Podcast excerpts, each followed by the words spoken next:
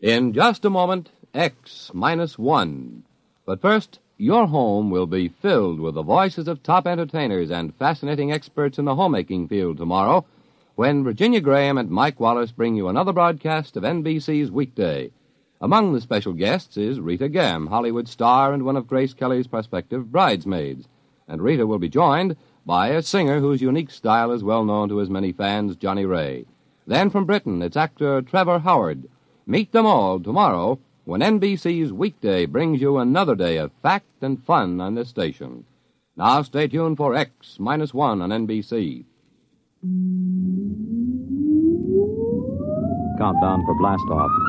X minus five, four, three, two, X minus one, fire.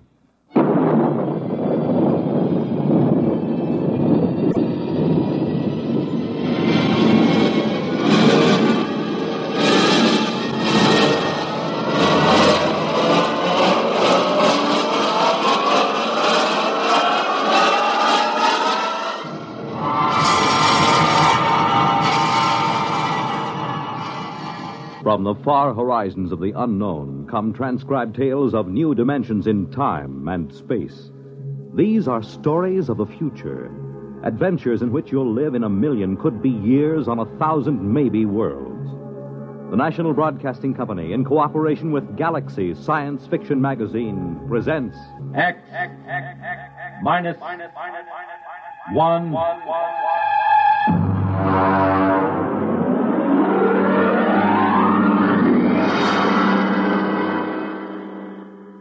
Tonight, a story by Frederick Pohl Tunnel Under the World.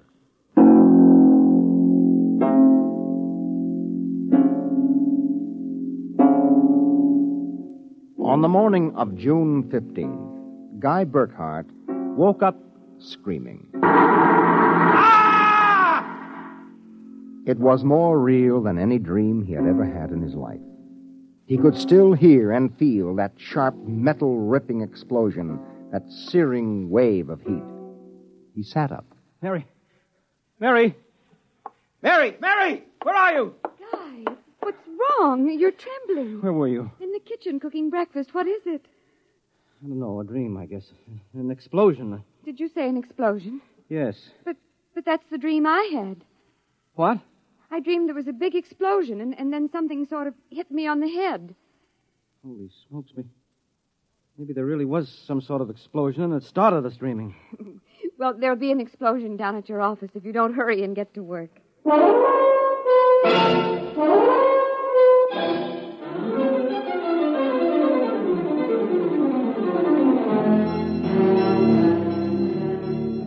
Coming in on the bus, Burkhart watched to see if there was any evidence of an explosion.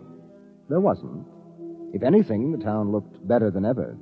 The only thing that seemed strange to him was the fact that none of the usual crowd was on the bus. He was a little relieved when his old pal, Henry Swanson, finally got on. Excuse me. Now, Henry. Pardon me, sir. Henry, what's the matter with you? It's me, Guy Burkhardt. Burkhardt? Sorry, I don't believe we've met. What? Henry, for Pete's sake, it's me. If you'll excuse me, this is my stop. Well, I'll be. How do you like that?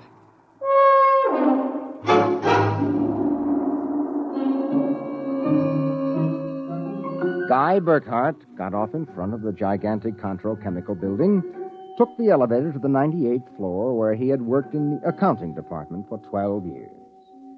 It wasn't until he was almost at his floor that he realized the speaker was not playing the usual commercials. Friends, are you happy with your present home freezer? Of course not. Well, the answer to your problems is a Feco freezer. Feco freezers are better freezers. Most wives would do anything for a Feco freezer. Friends, are you happy with your present home freezer?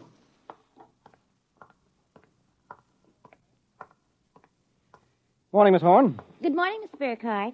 Well, new hairdo, I see, huh? Uh, why, yes. Do you like it? That makes a lot of difference in your appearance. Uh, Mr. Barth in? Uh, no, sir. He uh, had an appointment with Mr. Dorchin of the Human Research Institute. Today? But today's the 15th of June. He has to sign the quarterly statement. He said he wouldn't be in. Huh, that's mighty peculiar. Yes, sir. Oh, by the way, Miss Horn, what the devil is a feckle freezer? A feckle freezer? There's some new copy on the elevator commercial. Uh, Dorch must have landed another account. Feckle freezers. I really don't know, Mr. Burkhardt. It's a funny day.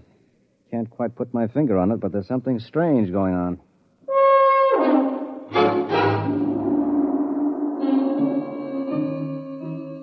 He couldn't shake the thought out of his mind. It persisted all through the day and through dinner. He was still brooding as he and Mary got ready for bed. Tired, dear? Hmm? Oh, uh, no. Anything wrong? I don't know. Well, I guess I'll get a good night's sleep. Coming? I think I'll sit up and read for a while. Well, good night, darling. Night, dear.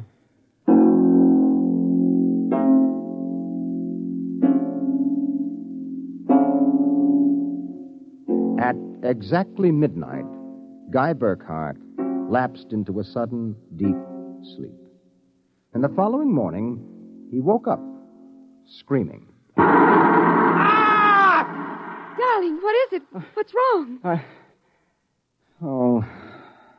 Nothing. Bad dream, I guess. Oh, you gave me such a shock. I seem to be having a lot of nightmares lately. Really? Yes, the one I had yesterday. This was the same. A big explosion and then nothing. You had a dream yesterday? Well, of course I did. You had the same sort of dream. I? Guy, you're mistaken. I, I don't remember dreaming. Oh, now, Mary, you told me. Guy, you're mistaken. But Mary, you... Maybe you dreamed I had a dream. Maybe. Oh, yes, I might have done that, I suppose. Everything did seem sort of strange yesterday. Oh, that's probably it. You better get dressed, dear. Today's the 15th. That's when the quarterly statement. Fifteenth. Yes. Well, it must have been a dream because yesterday was the fifteenth.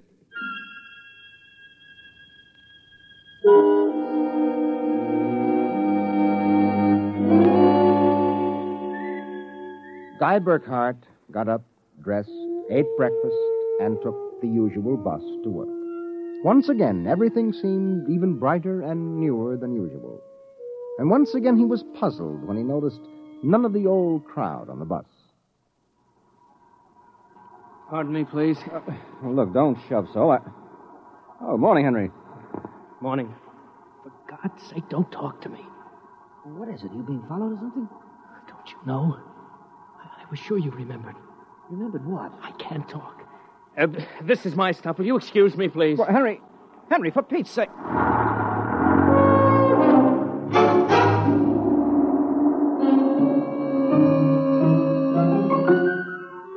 As in yesterday's dream, Guy Burkhart got off at his stop and took the elevator to the 98th floor. The speaker in the elevator purred a new commercial this time. Marlin cigarettes. They're sanitized. Does your present cigarette make your throat feel raspy and unpleasant? Marlin cigarettes contain a miraculous new drug which actually gives you the sensation of smooth, creamy smoke.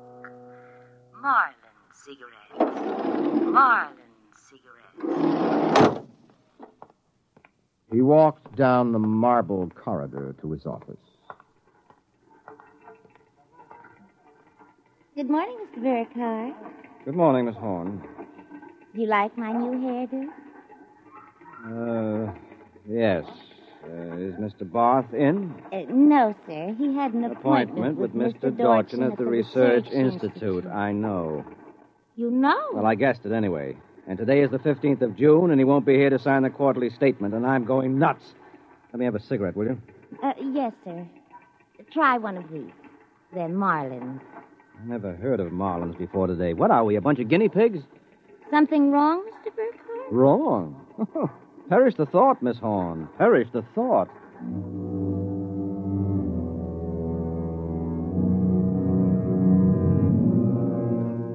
He went to his desk and stared at the mail. Before he opened it, he knew that the factory distributor's envelope contained an order for 12 new electronic computers. He knew that the development journal contained an article about a new method of transprinting selective brain circuits of human engineers onto the electric brain circuits of robot engineers to facilitate the operation of automatic factories. He knew that there was a complaint from Feinbeck and Sons about the Controchemical's newest household robot circuit. After a long while, he forced himself to open them. They were exactly as he suspected. Hello. This is Swanson, Henry Swanson. What is it? Do you remember? Remember what? Just remember. All right, now listen, Henry, let's stop playing games. Yesterday, either I was dreaming or you snubbed me on the bus. Today, the same thing happens. Oh, you do remember, thank heavens. I thought so when I saw you, but I couldn't be sure. Now, what is it you want? Listen, tomorrow morning, when I get off the bus, you get off with me. Be casual. They may be watching. Who may be watching? Swanson! Hello!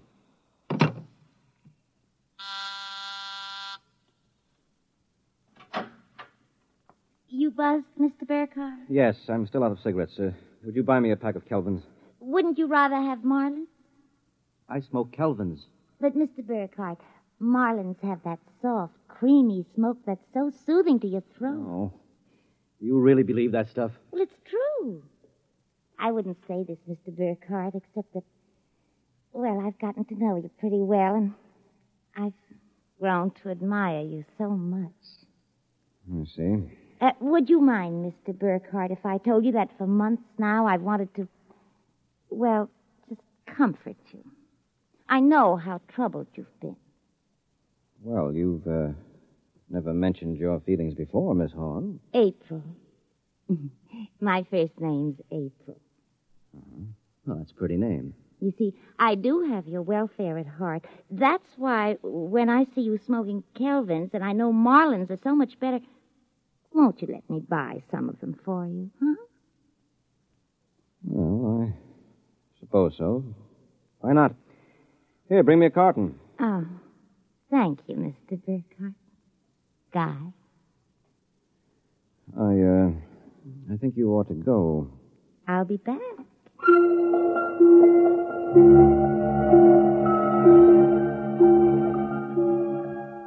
There was something wrong. Something definitely peculiar about what was happening. The call from Henry Swanson, the strange behavior of his secretary, Miss Horn, these new products, the dream. Guy Burkhart went home that night feeling like a man in a nightmare. Is that you, dear? It's me. Did you have a good day? Fair. Oh, uh, before you sit down, will you go down in the cellar and put in a new fuse? The switch in the hall closet blew out. I, I shut it off. Okay. Uh, Supper will be ready in a minute, so don't start fooling around with that old boat hull you've been building. I won't.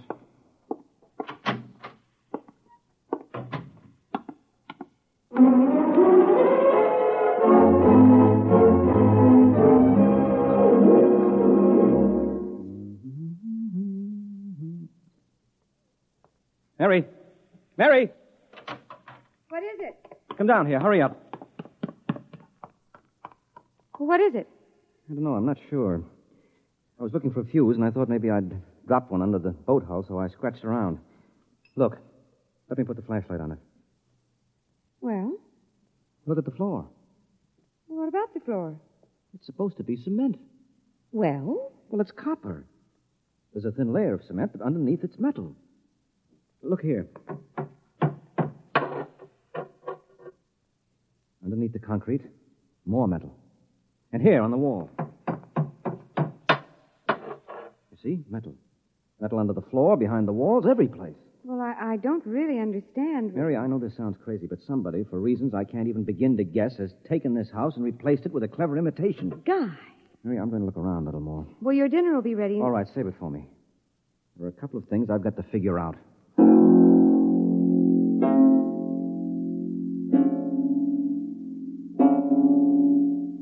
The following morning, Guy Burkhart woke up screaming. He dragged himself into the kitchen where his wife Mary was preparing breakfast and discovered it was still June 15th. Mary, where's the morning paper? Where is it? It's outside the door, I guess.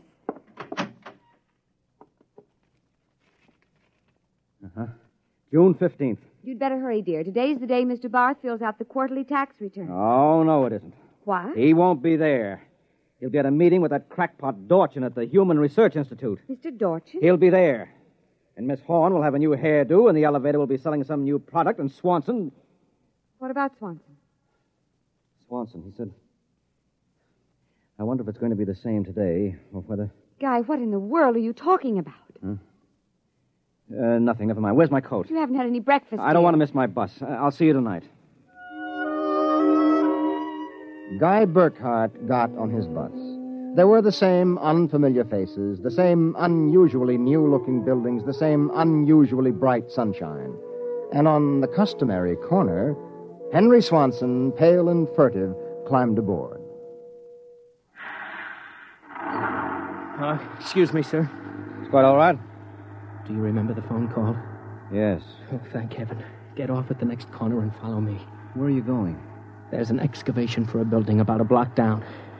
Make sure you aren't followed. I'll go first.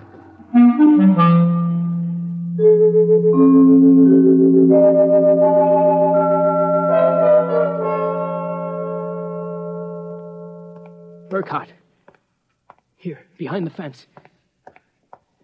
All right now, Henry. What's this all about? I'm not sure. At first, I thought perhaps they were Russians. Now I'm beginning to think they're Martians. No humans could have accomplished what they've accomplished. Now, wait a minute. Start from the beginning, Henry. What's going on? Look, Burkhardt, peculiar things have been happening to you, right? Yes. A lot of your friends are missing. Your house seems changed. There's something stranger than that. The date. Today is June 15th. Yet I could swear yesterday was June 15th and the day before that. Uh, you got it, friend. It's always June 15th. And you and I are the only ones who know it.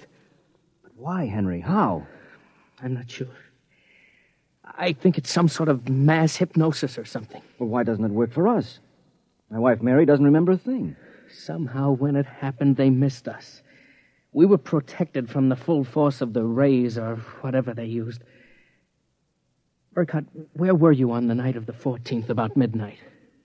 Let me see. That was Sunday night. Yes. Yeah, I was down in the cellar under the, the boat I'm building. I was in my darkroom developing some pictures. This just doesn't make any sense to me. Russians, Martians. What makes you think that? I've seen them. Where?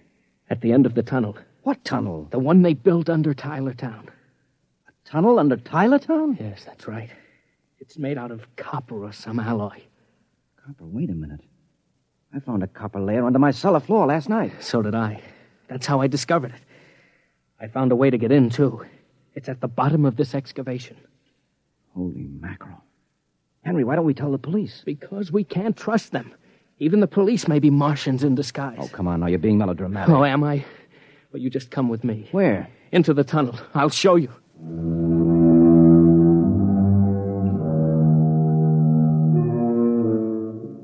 Henry Swanson led Guy Burkhart to a small hole in the side of the excavation. There he removed a cutout piece of metallic substance and they crawled into a dimly lighted tunnel. They walked for what seemed like two miles until Swanson held his finger to his lips. We've got to be quiet now. Henry, this is fantastic. They've got a tunnel right under the whole town. Oh, you haven't seen anything yet. There's a room a little farther down. We'll be able to look through a glass in the door. Is it safe? It's perfectly safe, unless one of them comes along. Oh, come on. Okay. Here. Now, Burkhardt, look through this glass. Now, just so I know I'm not completely insane, tell me what you see. Good Lord. Well, A tremendous panel with dozens of telescreens. And in front of each, a servo robot. They seem to be computing something. yes, I watched them. They're evaluating data from the screens. Have you gotten a chance to look at the data on those screens? No. I've been afraid to go in. There might be a warning circuit somewhere. Well, if we knew what those robots were working on, we could go to the authorities. I'll risk it if you will. All right, it's worth a chance.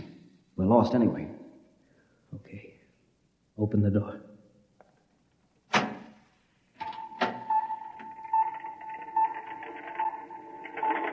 So far, so good. Come on. Let's take a look at that data. But don't interfere with the robots. Don't worry. Here, let's look at this screen. Listen to this. Tests in the 47K12 group with Marlin cigarettes pulled 80% using the soft feminine approach. Indications are that an extension of this approach would influence at least 70% nationwide. The direct elevator pitch pulled only 10%. This should be abandoned and a new series of high persuasion personal elements introduced. Henry, do you know what this means? I haven't the faintest idea. And I don't blame you. This is crazy, but it fits the facts when I think about it. Do you know who's behind this? Martians? No, not Martians, Henry. Humans. What? Humans who are interested in developing the perfect propaganda machine. What? I don't know who they are or how they've done it, but somehow they've taken Tyler Town over. Hypnosis. Hypnosis, drugs, maybe some kind of array or something. However they do it, what happens is that they let us live through a single day. During that day, they pour all kinds of suggestions and propaganda into us. At the end of the day, they evaluate the results, see how we've reacted. And at midnight, they wash the day out of our minds, and the next morning we start the same day over again with different stimuli. Do you know what that means, Henry? Suppose one man learned how to influence people 100%. Why, in a year, he could sell us anything from freezers to political candidates. Oh, wait a minute. We're guinea pigs, Henry. This whole community is one big test tube for Dorchin's propaganda research. Burkhardt, what do we do? I don't know, but somehow we've got to get out of this town and get to the FBI. What do you think we can? It's worth a try. Come on. Wait. Huh? What is it? Look through the door. There's somebody coming down the tunnel. We've got to hide. Behind the circuit box. Wait. Good Lord, it's Dorchin, the head of the Research Institute. Shh, quiet.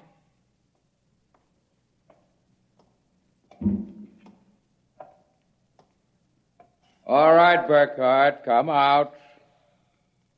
We know you're in this room. Miss Horn has informed us that you remember. I must warn you that it's useless to buck us. Come out peacefully. Let our maintenance crew adjust you properly so you don't remember from one experiment to the next. It will be quite painless. If you don't come out peacefully, we'll have to get you. Henry, take this wrench.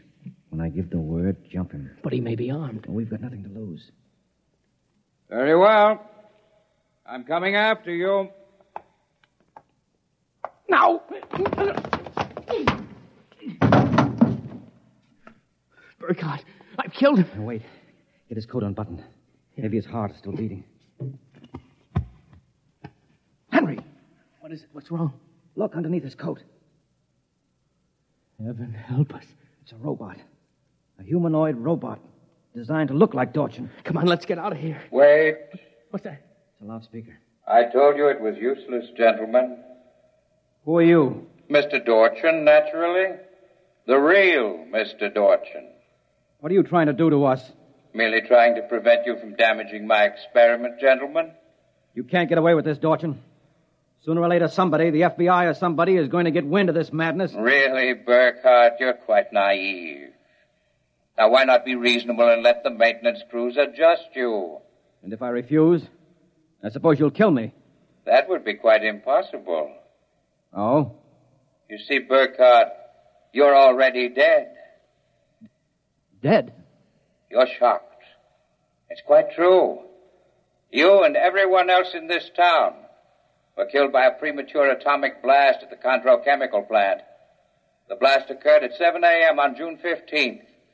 That is the last thing imprinted on your minds. That is why you wake up screaming each morning. No, it isn't true. But it is. What I and my associates did was take the brain circuits from your dead bodies. We stored them in electrochemical batteries till we had a chance to rebuild the cities and begin our tests. Do you think I believe a fantastic tale like that? I imagine you find it incredible. Of course, we didn't rebuild everything exactly. After all, it only has to last for a single day, June 15th. At midnight, we turn off the power and wash out the memory of the day. You and your friend Swanson, unfortunately, have defective circuits. You remember. Burkhardt, it's no use. We're trapped. Give up. No, not me. What can we do? We can make a run for it down the tunnel. Come on. It's useless, Burkhardt. Keep going. It's useless, useless, useless.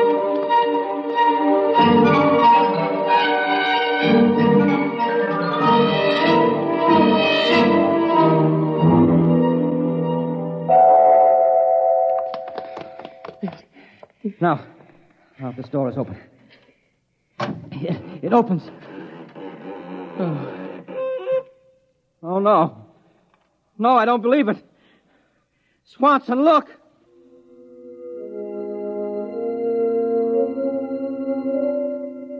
They were standing on a ledge of smooth, finished metal.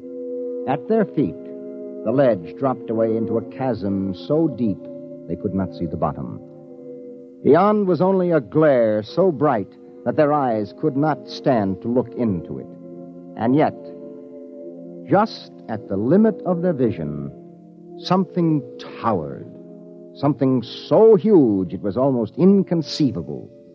Something. Burkhardt, Yes? this is Dorchin. Now do you understand why it's useless? The great looming figure moved closer. It seemed to take shape now, and yet it was so gigantic as to be unbelievable. It came closer. The glare was partially blocked. And then, Guy Burkhart knew that the towering shape was none other than Dorchin himself. You see how I did it, Burkhardt? I took your brain circuits and had them reduced so they could be transferred to tiny humanoid mannequins. That's what you are, Burkhardt. A tiny miniature of yourself. And this city, this whole experiment I'm conducting, is built on a tabletop.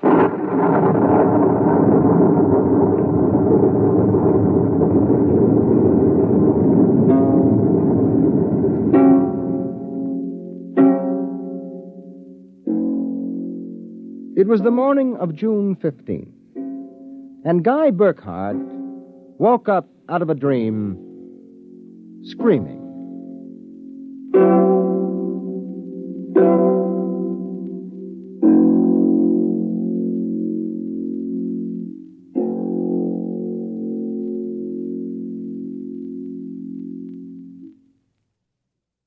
You have just heard X Minus One, presented by the National Broadcasting Company in cooperation with Galaxy Science Fiction Magazine, which this month features another story by tonight's author, Frederick Pohl. It's the second installment of his novel, Slave Ship. Your announcer, Fred Collins. X Minus One was directed by Daniel Sutter and is an NBC Radio Network production.